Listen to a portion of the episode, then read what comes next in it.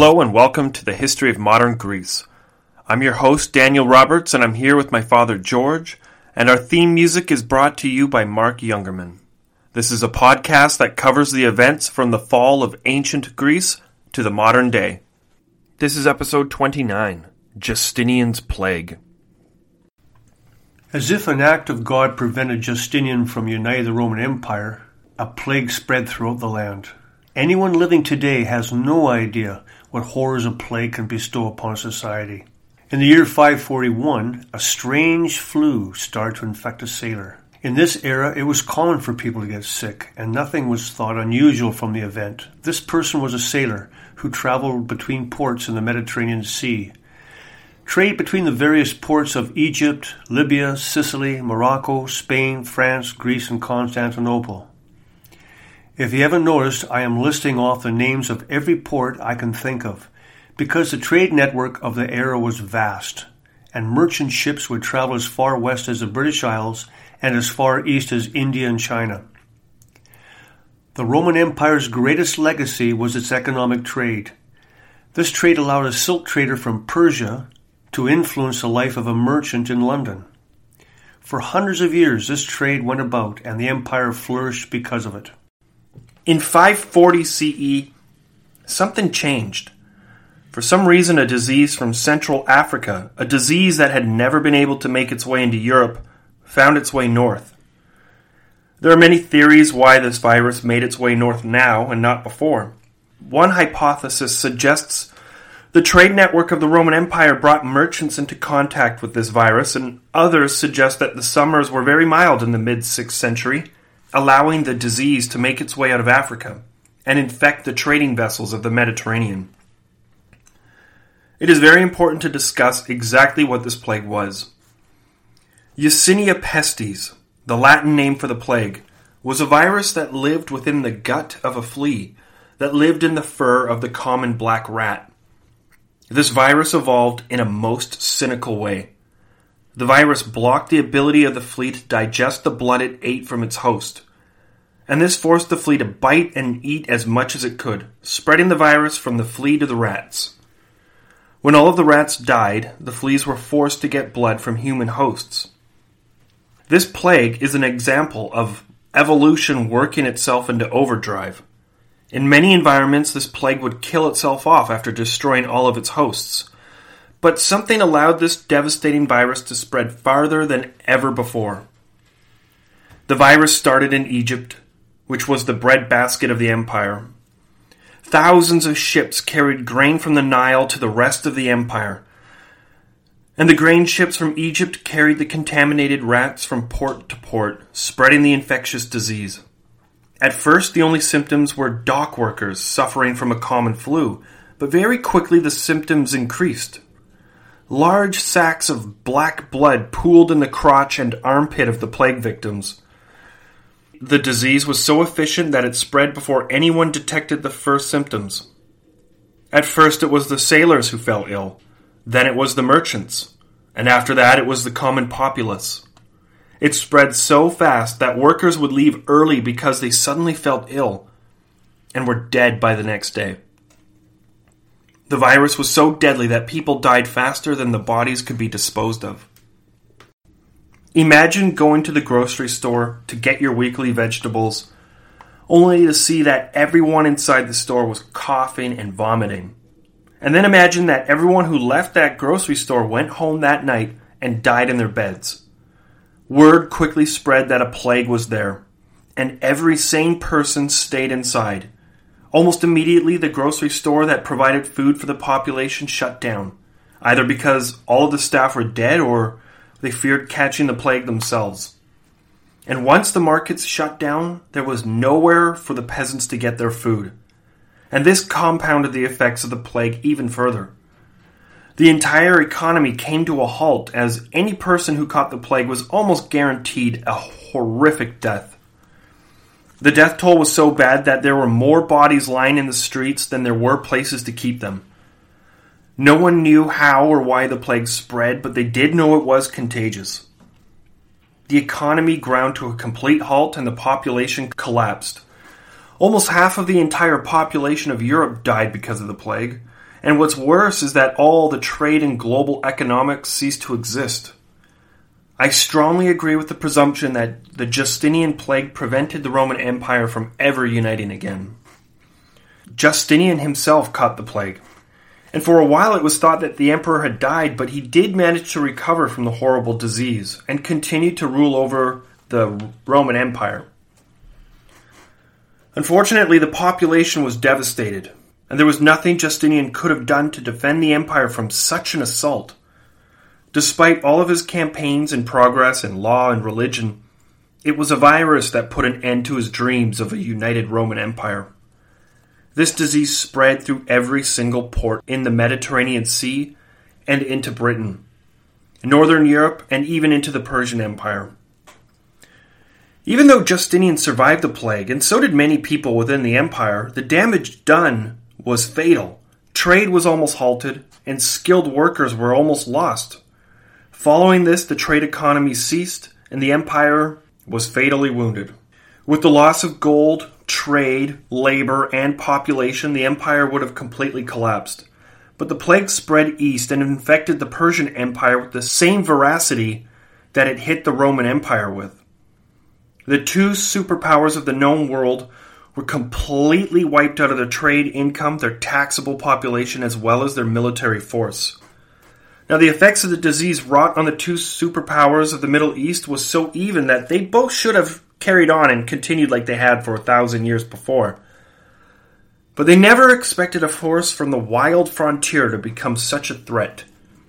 The Persian Empire and the Roman Empire continued to feud over their frontier border and never took into consideration that their barbarian neighbors to the south would be able to take advantage of their current weakened state.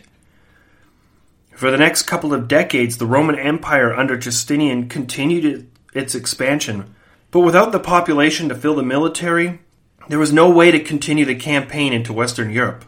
Justinian was able to rule successfully over the empire, but his ability to mobilize soldiers was diminished.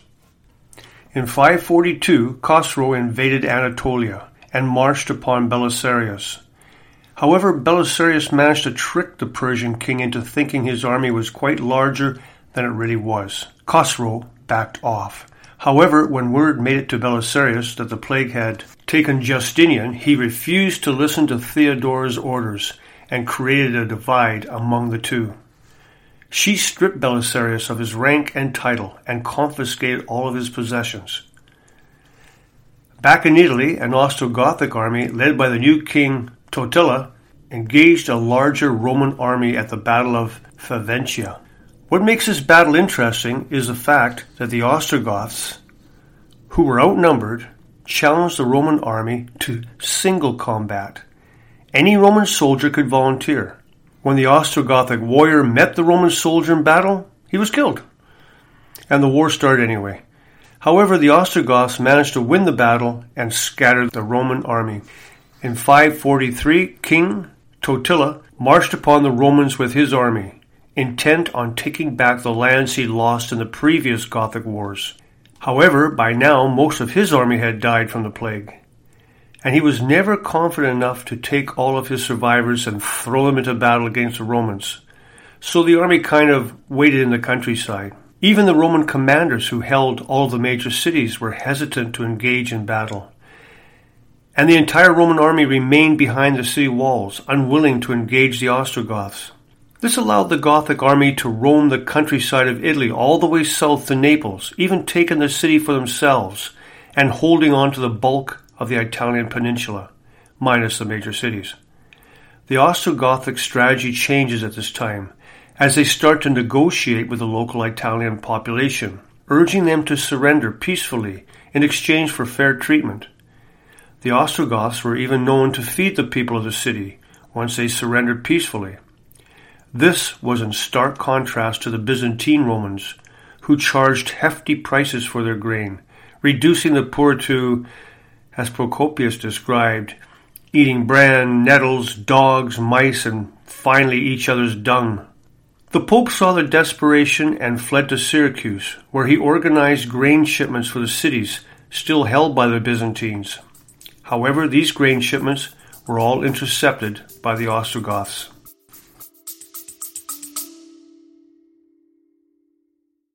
A Little Bit de Todo is a podcast about a little bit of everything for curious minds of all ages. I'm Christina, and you can tune in every weekday to learn about things like Cinco de Mayo, Chihuahuas, and volcanoes in Latin America. Episodes are bite sized, 10 minutes long or less, and always Latin American related. Subscribe and follow A Little Bit de Todo podcast wherever you listen to podcasts. In 544, after Justinian recovered from the plague, Belisarius was given back his rank and title, and sent back to Italy to rally the troops and take back the lands lost to the Ostrogoths. He landed in Italy and traveled straight to Rome, where the Roman armies consolidated and prepared to engage the Goths. However, the commanders weren't always cooperating with Belisarius, and it led to the breakdown of his army. When the Ostrogoths marched on Rome, they faced a very weakened and disorganized Byzantine military. On December 17th, 546 CE, Totila finally entered the city of Rome after his men used ladders in the night to climb over the walls and open the gates for the army.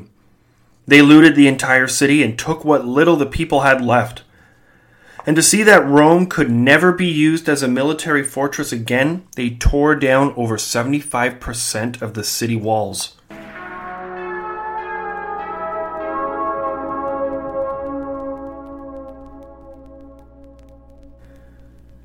In 547, Belisarius returned to the ruined city of Rome and ordered his men to rebuild the walls.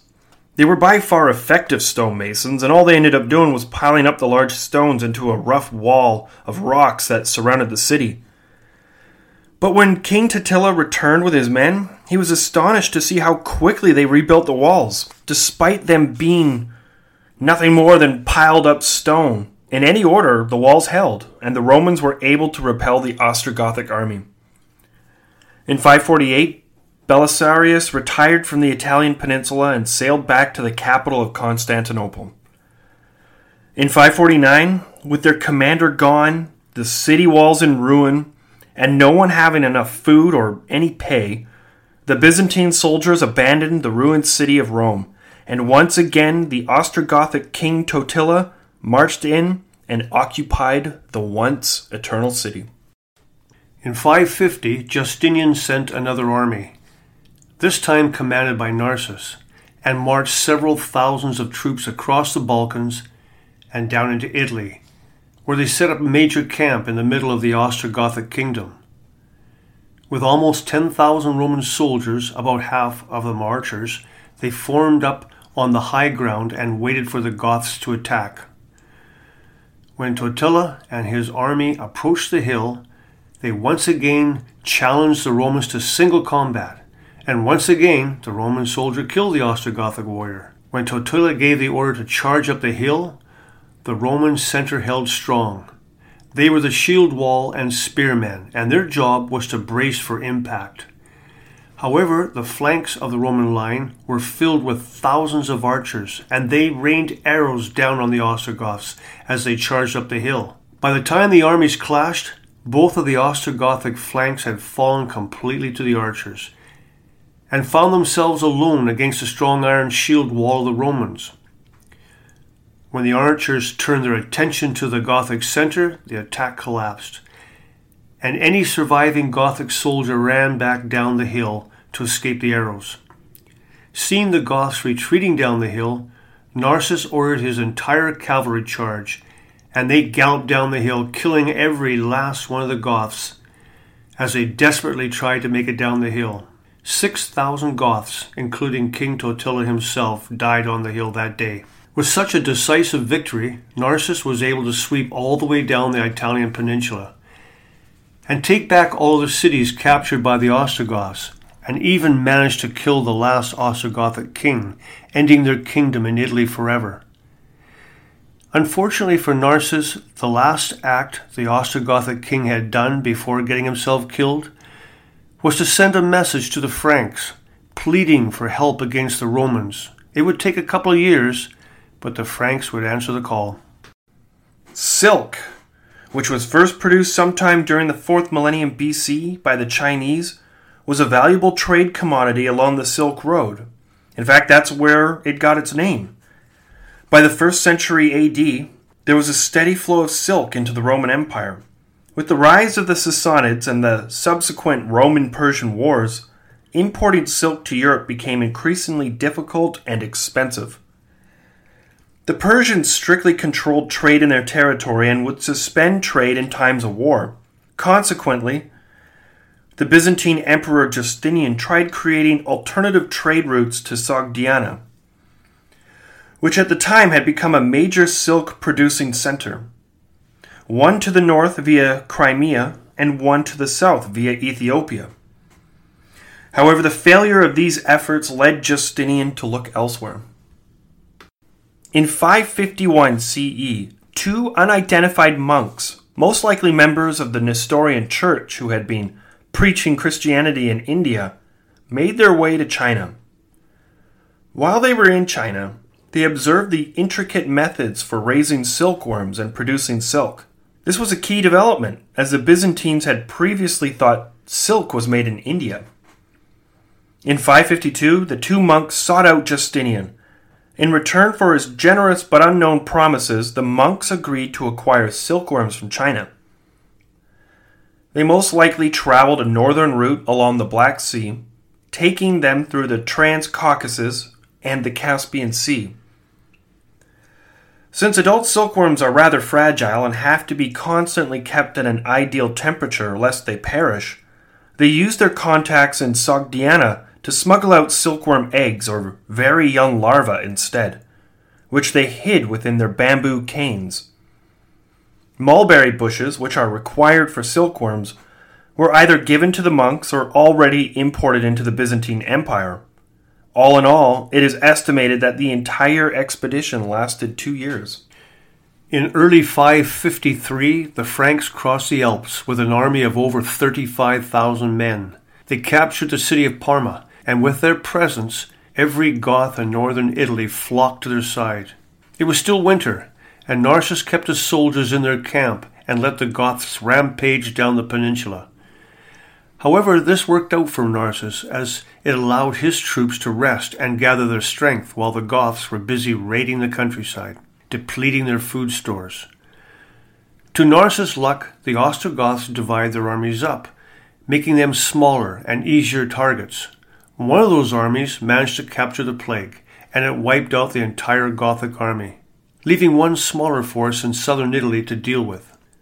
The last Frankish camp settled along the river in a flat plain and created a defensive wall around their camp by lining up all of their carts up to create a physical barrier.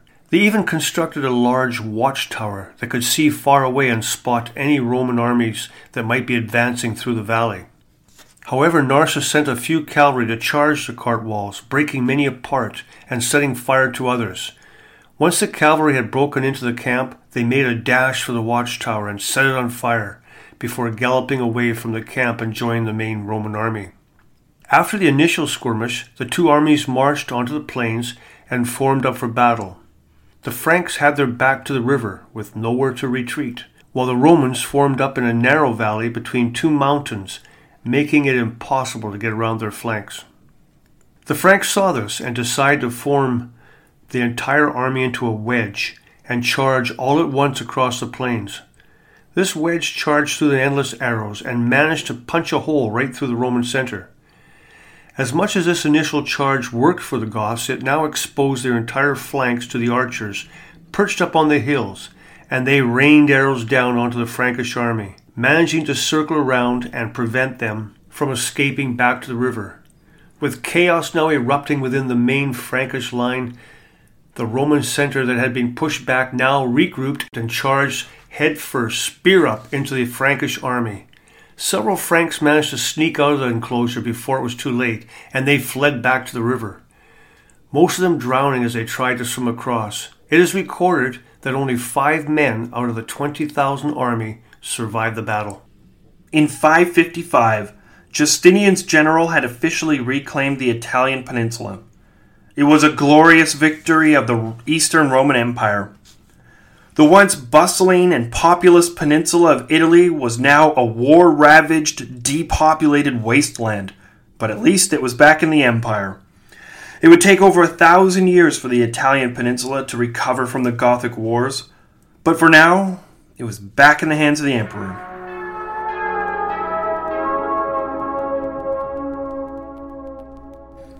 After suffering from the plague, Justinian continued to live for another 20 years. While he continued his construction projects and campaigns into the western provinces, but the strength of the Roman Empire was now stripped away. The Roman Empire's entire world had suffered the plague, and it seemed as if it would pass, and everything would get back to normal. This is very easy for me to say, as I have never lived through such a catastrophe. However, the Romans were persistent and continued with their expansion under Emperor Justinian. The plague had wiped out so many people equally across the known world that everyone sort of remained on the same equal playing field as they had before.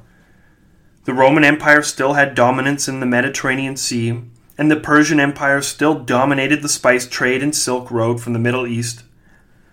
So when the rulers got into a confrontation like they did dozens of times before in the past, it seemed like just another conflict between old nemesis. However, these two superpowers were about to learn that the loss of so many people and trade networks was more than just devastating to the state economy, it was also fatal to the world economy that had been established in the previous era. Justinian is known for almost reuniting the Roman Empire, but there was nothing he could have done to prevent the Black Plague from preventing the plague. If you look at a map of the Byzantine Empire at its height, you will see the borders created by Justinian. Some people refer to him as the first Byzantine emperor, and others refer to him as the last Roman emperor. No matter how you look at it, Justinian came the closest to reuniting the Western and Eastern empires. The only thing that stopped him was an act of God that devastated all of humanity. There was one common denominator within the plague that was the fact that people who never lived in or near cities were spared the fate of those who did. Without black rats, there was no way to catch the plague, and there were certain tribes of people in the deserts who were completely spared the horrors of Justinian's plague. In 565, Justinian passed away, only a few months after the Empress Theodora. Well, that's it for today. Join us next time on the history of modern Greece. See you next time. Stay safe and stay awesome.